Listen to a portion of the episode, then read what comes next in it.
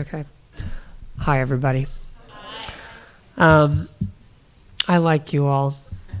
So yeah, as Shelley mentioned, Brian asked a few of us just to share. So not necessarily teaching or any of that, but just talking about actually something we were discussing this morning. So I thought I would give a brief update on EHS. As Shelley mentioned, we have finished the 8 weeks of EHS, which we actually stretched out to like 12 weeks because we took some time off. One of the participants this morning, I won't name any names, asked if I would be handing out emotionally healthy certificates now that we finished the course. And after much suspense at the end, I said I wouldn't be because so much of the course is really an introduction to some of these topics and a call to continue to dive deeper over time going forward. So forgive me if this is all a little bit disjointed. I'm going to try to tie it all together. The very last topic of EHS is called developing a rule of life. And so maybe you've heard of that. It comes out of some of the monastic tradition, like the rule of St. Benedict, but the concept is pretty simple. It's how do we frame up a set of spiritual practices and spiritual disciplines and like different parts of our life, whether it's how we work, how we rest and recreate, how we worship, how we do relationships, so that Christ and the love of Christ is central to it all, and that the love of Christ is what's coming out of us, empowers us to love others well. So the text that we read this morning that kind of went along with that is from Acts chapter 2, and this is verse 42 through 47. This is probably very familiar to all of you. It says, and they, this is a picture of the early church, they devoted themselves to the apostles' teaching and the fellowship, to the breaking of bread and the prayers, and awe came upon every soul, and many wonders and signs were being done through the apostles. And all who believed were together and had all things in common, and they were selling their possessions and belongings and distributing the proceeds to all, as any had any need. And day by day, attending the temple together and breaking bread in their homes, they received their food with glad and generous hearts, praising God and having favor with all the people. And the Lord added to their number, day by day, those who were being saved. So it sounds pretty good. Sounds idyllic, even. And what we do see here, and this illustrated our session this morning, is that there's certain things that they did. They devoted themselves to the teaching and to fellowship together, to breaking bread, to taking care of one another, all these different things. And so like that was their practice. And then they were experiencing some benefits from that, such as, there was awe, there was wonder, people were being taken care of. They had favor with people. The Lord was adding to their number. And in the course of discussion this morning, the thought was brought up and is very valid, is this can actually be a frustrating text. Because what do we do when you have this picture-perfect life of community and then our experience is something different than that? And I shared that I have found at different times myself on this continuum from, frustration with this seeming incongruity that can lead to just angst and wrestling and doubt and things like that. Or on the other end of the spectrum, the same frustration just leading to apathy. Well, that's not how it is. So I'll just move on. I'll just gloss over that. But where I want to find myself whether it's this or some of the other texts. You know, we also brought up, or I brought up the Sermon on the Mount, which this is sort of a vision for community life of the people of God. Sermon on the Mount, you could say, is a vision of, what it is to be a follower of Jesus in his kingdom. And at times, both of those can seem like the bar is just unrealistically high. And there's a lot more I could say about this, but I think just to wrap it up, where I want to land is just to see the Sermon on the Mount, this text, as actually a compelling vision, like something that Jesus is offering to his followers individually as they grow and as his community corporately. I'm just going to read a short little paragraph from Dallas Willard. This is from the Divine Conspiracy, which is really just a really thick book about the Sermon on the Mount.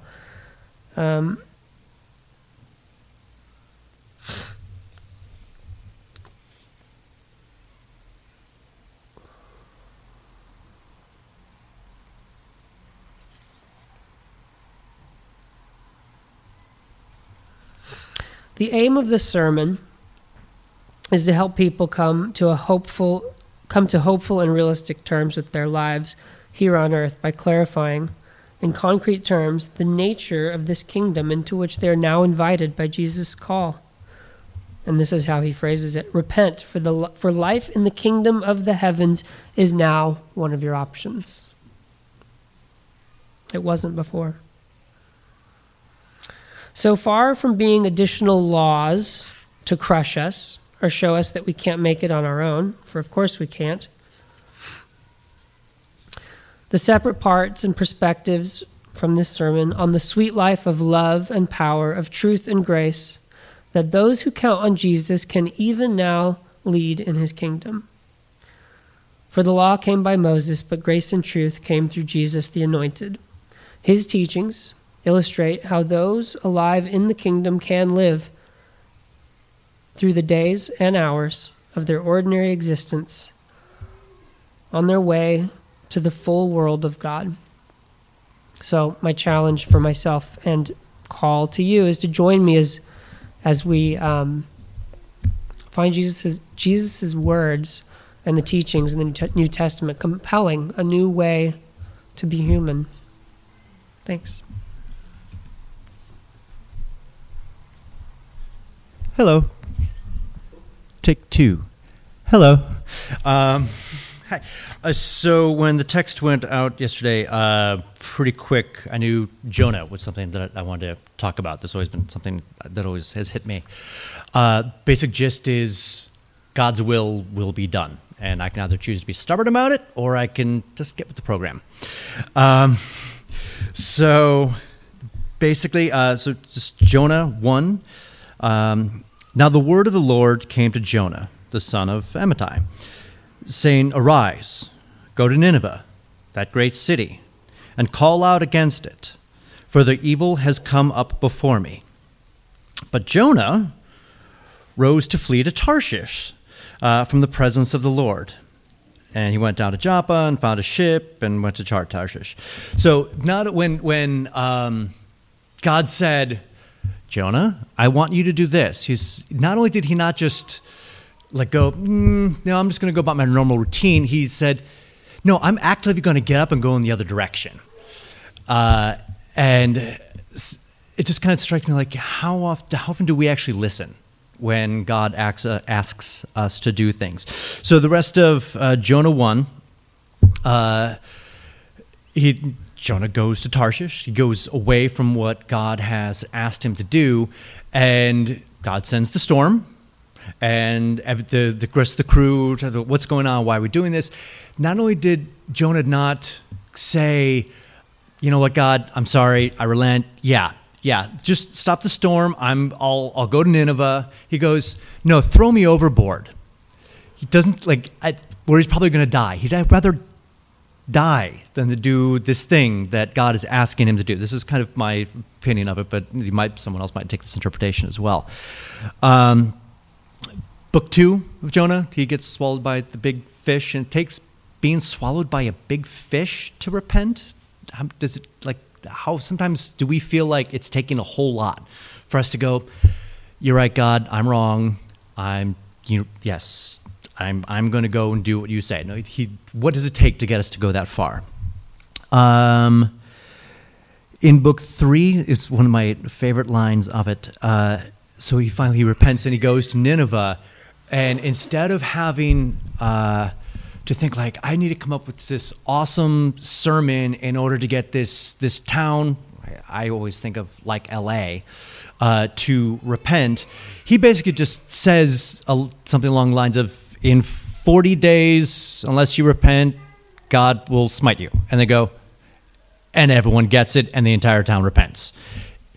How much easier did this huge town who was living in sin get what God was about, as opposed to Jonah, who is a person of the kingdom of Israel, who is fighting it the whole way. God's already worked a lot more with Jonah than this foreign city. In 4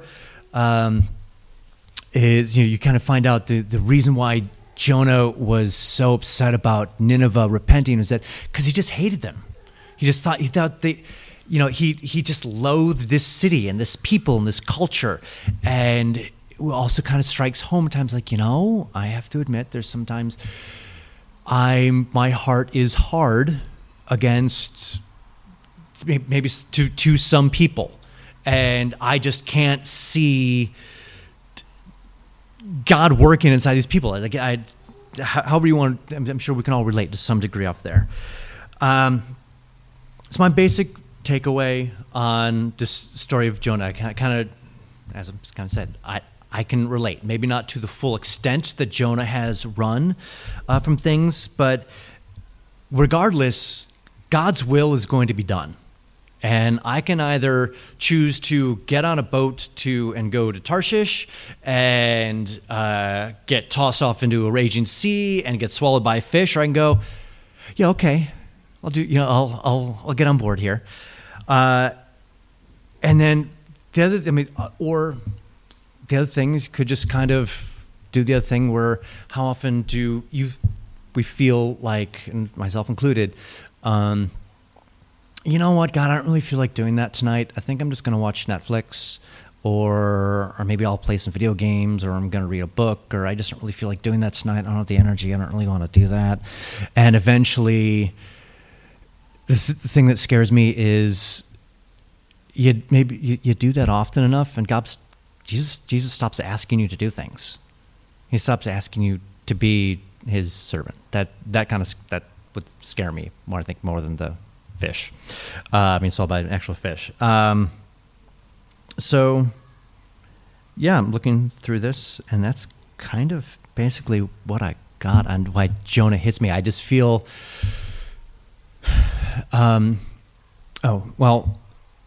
so there definitely been the times where I've watched Netflix as opposed to going out and doing what I feel like God has wanted me to do. But when I look back over my life and I go, you know what? I know I wanted to watch Netflix that night, but I did go out and I did that thing that I knew that if I was in Jesus' shoes, that's what Jesus would have done. And I felt so much better about myself and about my life and so much more fulfilled by doing that. So that's kind of how Jonah has affected me. So Lord Jesus, I just want to pray for us. Your will's going to get done. And whether we choose to be your willing instruments or not, that's going to happen. And I just pray that even if it's not something that we want to do, that even if our hearts feel hard against that, that we still go with soft hearts and out of obedience and love for you, choose to do your will.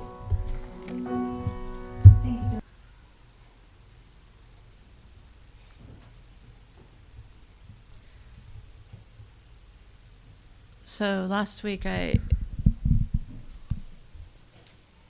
talked about Lazarus and the rich man, and particularly focused on Lazarus and his helplessness, socioeconomically, culturally, paralyzed beggar man outside the gates of the rich man who doesn't even have a name. And I suppose in sharing my own sense of helplessness, I wanted to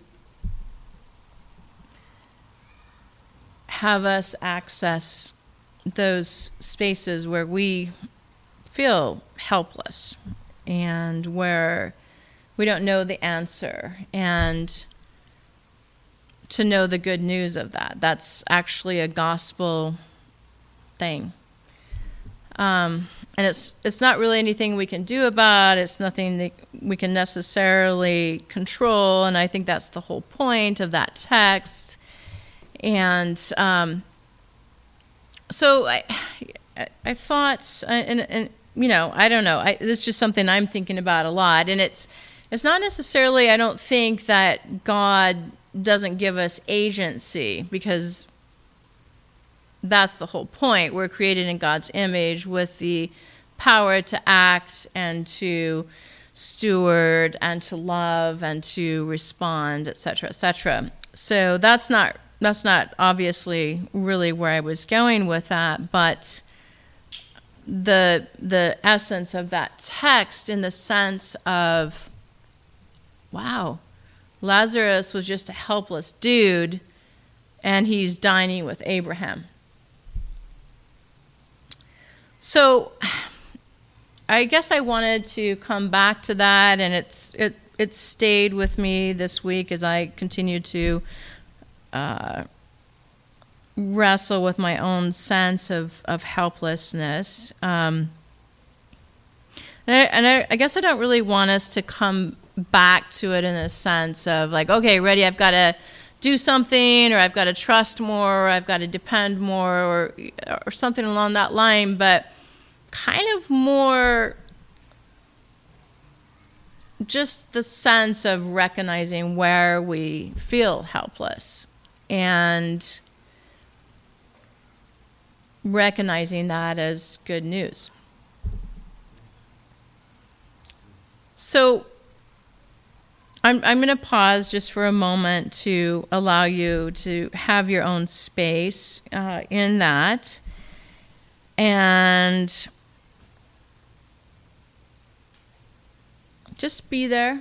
I don't really have anything for you to do about it. Don't really want you to do something about it, because that's the whole point, right? I mean, and then I'm going to just come to Psalm 145. And eventually spills, I'm going to start at verse 8. Because it's just ministered to me this week. And it's a psalm of David. So let me pause and just, I'm not trying to do heavy, but I kind of am, I guess. So let's just go to our space of where we feel helpless, and when it seems right, I'll bring us back together and speak this psalm.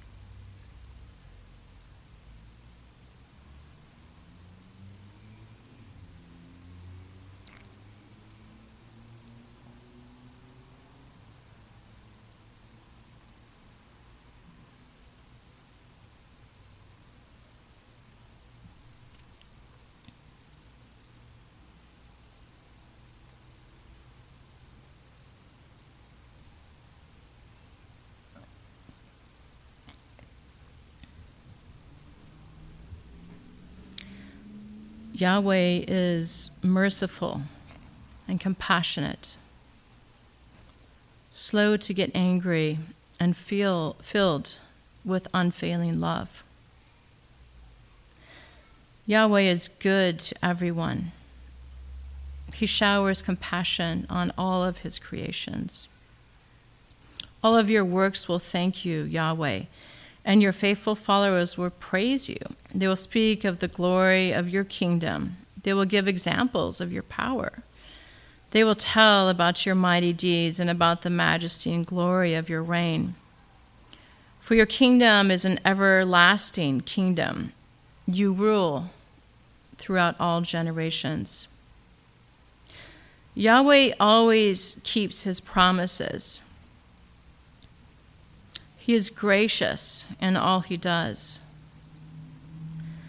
Yahweh helps the fallen and lifts those bent beneath their loads. The eyes of all look to you in hope. You give them their food as they need it. When you open your hand, you satisfy the hunger and thirst of every living thing. Yahweh is righteous in everything he does. He is filled with kindness. Yahweh is close to all who call on him, yes, to all who call on him in truth. He grants the desires of those who fear him. He hears their cries for help and rescues them. Yahweh protects all those who love him, and he does destroy the wicked. I will praise Yahweh, and may everyone on earth bless his holy name forever and ever.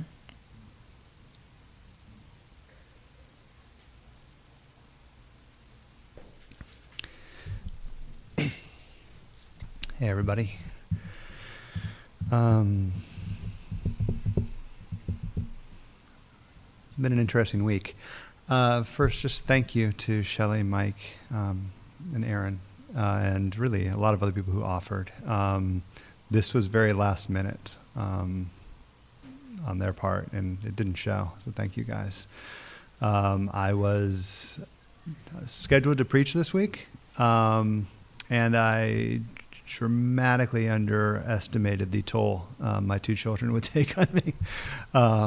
And I have been, so I was behind, but more than that, I have just had trouble putting a coherent thought together. So now I'm going to stand up and talk for a bit. There's a number of reasons behind that. I am a person who thrives on patterns and stability. I, left to my own devices, will just waste away into a pile of mush. So I'm like rule of life every step of the way. And suddenly I've been on a 2-week vacation with two children who won't let me get 3 minutes alone as an introvert. So I'm a little fried. So thank you guys. But it's also been, since Shelley's sermon last week, I haven't been thinking so much about helplessness as I have just about the weariness of life. Again, young children. But it was really what hit home. And it was kind of, I was trying to bake that into my sermon for this week, and I honestly just couldn't get it together. So I reached out for help, which my wife committed me on because I'm terrible at doing so. But even then, I'm like, okay, I'll just say something short before communion, and I couldn't put that together. Even driving over, I couldn't get together the thoughts. I knew what I wanted to talk about, but I literally couldn't string it together, possibly because Rose asked me a question every 50 yards while we drove, but I couldn't string anything together. But what I wanted to talk about was the weight we can feel when we look at the expectations of the kingdom. We've been going through a series on the parables, and the parables are brutal. They are again and again a high expectation that challenges us to a life that it just seems it's beyond us. And Jesus doesn't hold back. He sits there and just presents something that still feels so far beyond. And the funny thing was, that's what Aaron was talking about. You look at community, you look at this life that we've been called to, and you can grow apathetic, you can start to feel beat down by it, or you can start to water it down and try and make it something you can accomplish. You can look at the Sermon on the Mount and go, why don't other people live that way the way I do?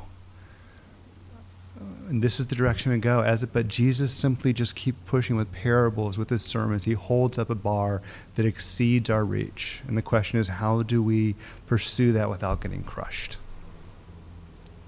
Because it is going to happen, as Mike talked about. God's will is going to be done. That new heavens, that new earth, that kingdom life is coming. It's not something that's dependent on us doing anything.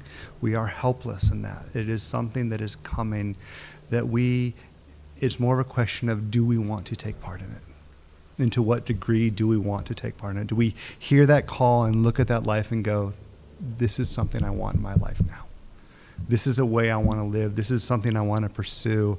Even then, though, how do we deal with that weariness of pursuing it again and again? And the answer is, we come back to what Shelley so wonderfully read from the Old Testament. We come back to Yahweh. We come back to who God is. If we look at the parables alone, we will either fake and pretend like we're doing it, we'll get frustrated and walk away, or we'll just break. But if we look to Jesus as the one who's speaking the parables, we have not a shot of pointing them off, but a shot of having them transform us. We have a shot of walking this path out. We've been set on a hard journey. We've been called to a standard that we're going to fall short of pretty much, well, actually every day of our lives. But one that will actually show us the future. But we need to, as we hear these parables, as we still look down the home stretch of this series, we'll pick back up next week. As we continue on the rest of our lives as Christians, we need to hear the challenge of these words coming in their full force from the one who also says his load is light. It says he will never leave us. We need to see the starkness of our sin and the ways we fall short from the one who also offers us forgiveness consistently. Or else we'll just break. We are called to a standard that we won't attain, but we're called to a journey that's worth doing. It is so beautiful. It is so far beyond. If it was something we could pull off, it wouldn't be as worth it as it is. But we need to know that Jesus is with us every step of the way. I saw somebody who posted that most religions, especially older ones, you had the people come feeling the pressure of God to build a temple and then provide food for him. We come to a God who builds us as a temple and then provides food for us. So different is our God. It's funny how it seems like you can tie communion to absolutely everything we talk about. But the reason you can do that is because we're not talking about bread and wine. We're talking about Jesus. We come here not to simply eat bread and drink grape juice because we really like bread and grape juice, but because it's Jesus' body and it's his blood that's given for us, and he's the one who needs to nourish us. And this is more than just bread and wine. This is nourishment for the way. This is our Savior given for us. This is a moment of grace that we can come and encounter him. And we need that because we're called to a hard journey. So what I want to do is form a line, come, take communion. Actually, take it back to your seats, and I'll pray for us, and we'll take communion. And after that, we're going to pray for one another. So find a partner. Spouses are fine to find each other. We're not looking for odd partners. And pray for the rough road that people are on in some places. And if you're a person who's just right now going, I'm not in a spot, and I've been there sometimes. You're like, everything's actually just kind of clicking for me. Don't feel the need to plumb the depths of your soul. when you have the person you're talking to is like, I am just exhausted. I don't know if I can do this. And you're like, I have a hangnail. And then you feel like you need to give 50-50 prayer. Just pray for the other person. Or both if you're like, we are both doing fantastic. Pray for somebody else. Let's pray for the weary and the exhausted. Let's pray for the people in our church. Let's pray that Christ's church would be refreshed and would stand up and look at the clarity of the kingdom we are called to live and walk that way without compromise. All right, let's form a line. Thank you.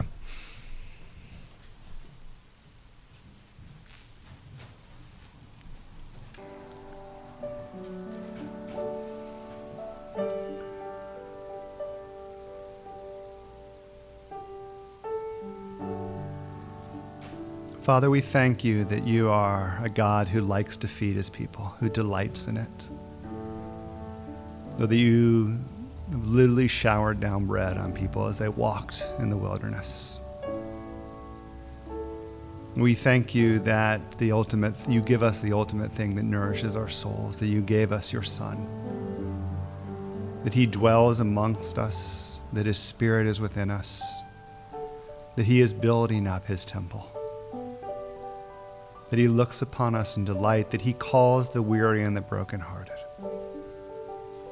We thank you for your mercy. We thank you for your grace. We thank you for your unfailing love. We thank you for your faithfulness. And we thank you for all the ways that is depicted in Jesus, the way he shines forth your glory. Lord, we take this as sojourners, Father, as people along a way, as people who look to a better home.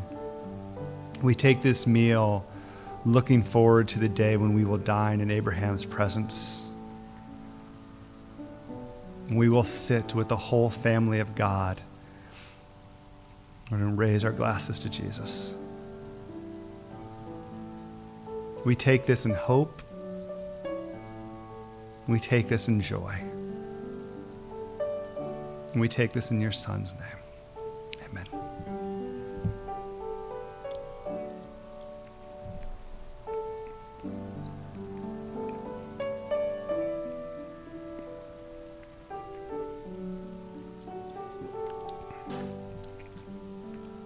right, so if you want to find somebody and pray with, we'll pray for like 5 minutes. Then Becca will lead us in a song and we'll close.